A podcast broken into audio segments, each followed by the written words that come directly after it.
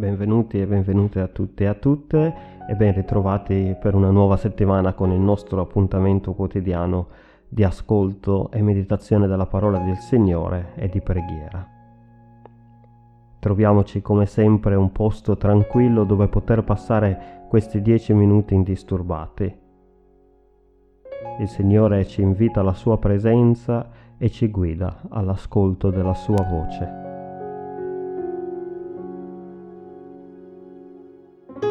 Il salmo iniziale proposto per oggi è il Salmo 56, del quale vi leggerò ora alcuni versetti.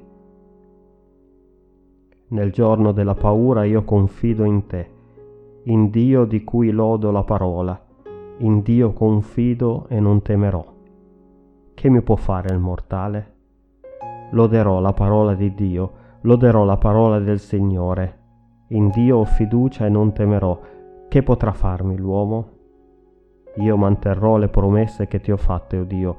Io t'offrirò sacrifici di lode, perché tu hai salvato l'anima mia dalla morte, hai preservato i miei piedi da caduta, perché io cammini davanti a Dio nella luce dei viventi.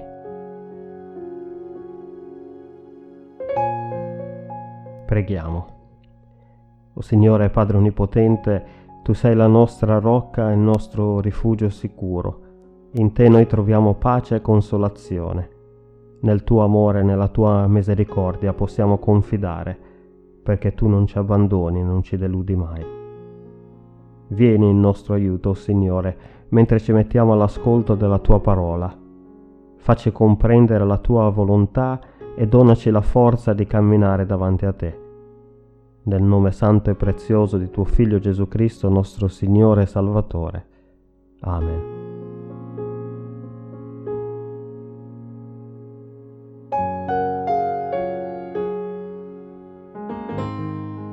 Oggi vi propongo entrambe le letture suggerite da un giorno una parola.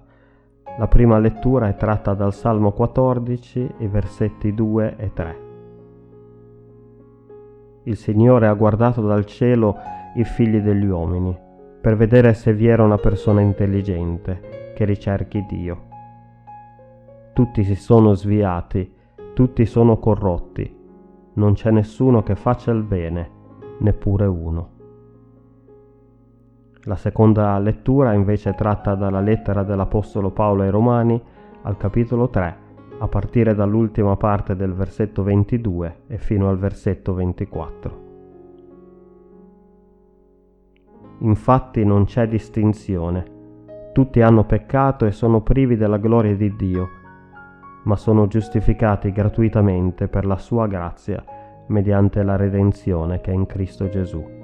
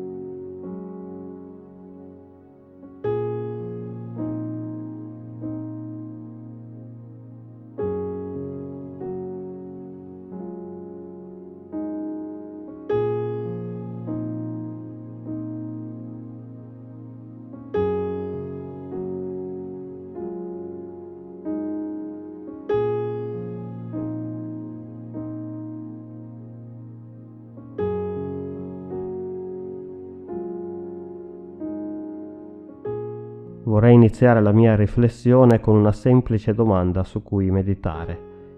Che tipo di persona ti consideri essere? una persona buona o una persona cattiva? Ecco, questo potrebbe essere un buon momento per pensare davvero a questa domanda. Se ti consideri una persona buona, come fai a saperlo? Se invece ti consideri una persona cattiva, perché pensi questo di te? La parola di oggi ci dice che il Signore ha guardato dal cielo i figli degli uomini per cercare almeno una persona buona, ma non ne ha trovata nessuna. Questo significa che la distinzione tra buoni e cattivi non può esistere veramente, perché non esistono persone buone o persone cattive, ma esistono semplicemente persone. E le persone in quanto esseri umani sono in grado a volte di prendere buone decisioni e a volte cattive decisioni. A volte riescono a comportarsi in maniera impeccabile e altre volte invece fanno errori su errori ma la scrittura ci informa però che nessuno di noi potrà mai essere completamente giusto e perfetto. Nessuno di noi è in grado di scegliere sempre la via del bene e persino quando crediamo che stiamo facendo qualcosa di buono, spesso sono le nostre reali motivazioni a tradirci. Questo potrebbe essere per noi una gran brutta notizia, anzi la più brutta notizia che ci sia, perché se il nostro destino eterno dipendesse dai nostri meriti saremmo spacciati, non avremmo alcuna possibilità di salvezza. Il salmo di oggi, così come il testo tratto dalla lettera di Paolo ai Romani, ci dice che tutti e tutte noi falliamo sempre nel nostro intento di essere persone buone. Cadiamo più e più volte e spesso negli stessi punti in cui siamo già caduti molte altre volte.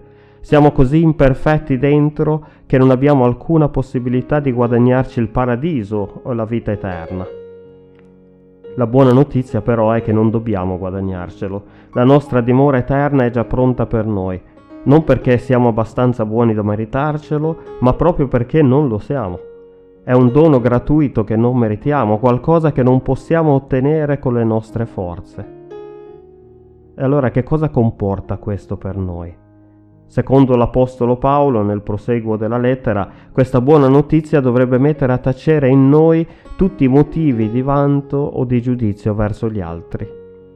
Infatti, pensateci bene, ogni volta che noi giudichiamo un'altra persona, in realtà quello che noi facciamo realmente è cercare di giustificare noi stessi, elevandoci moralmente al di sopra degli altri perché se solo riuscissi a trovare qualcuno con più difetti di me, qualcuno che commette più errori di quanti ne commetta io, allora io potrei sentirmi in diritto di appartenere alla categoria delle persone buone o quantomeno non troppo cattive, perché c'è qualcuno che è peggio di me.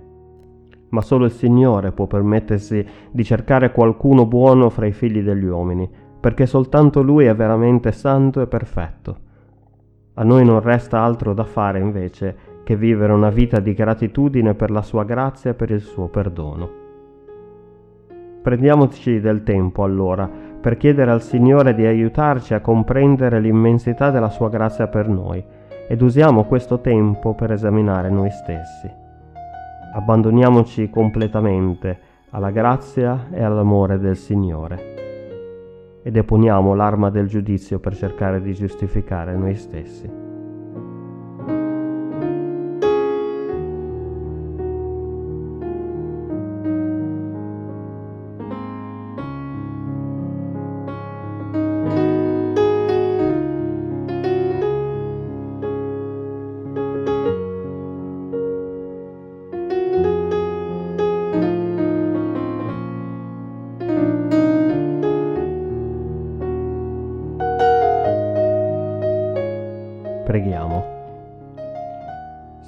Padre amorevole e misericordioso, ti siamo riconoscenti per il dono gratuito della tua grazia.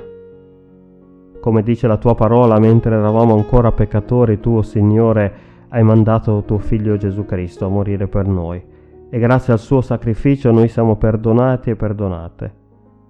Signore, ti confessiamo che spesso cerchiamo di diventare persone buone e sante con le nostre sole forze Pensiamo di poter arrivare a te con le nostre buone azioni. Ti confessiamo, Padre, che troppe volte siamo caduti nella tentazione di giudicare il prossimo per cercare di giustificare noi stessi.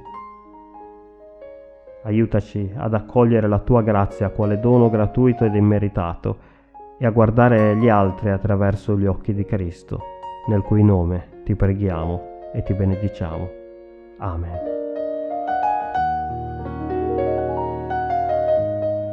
Prima di concludere il nostro tempo insieme vorrei augurarvi un buon inizio di settimana e lasciarvi con una benedizione.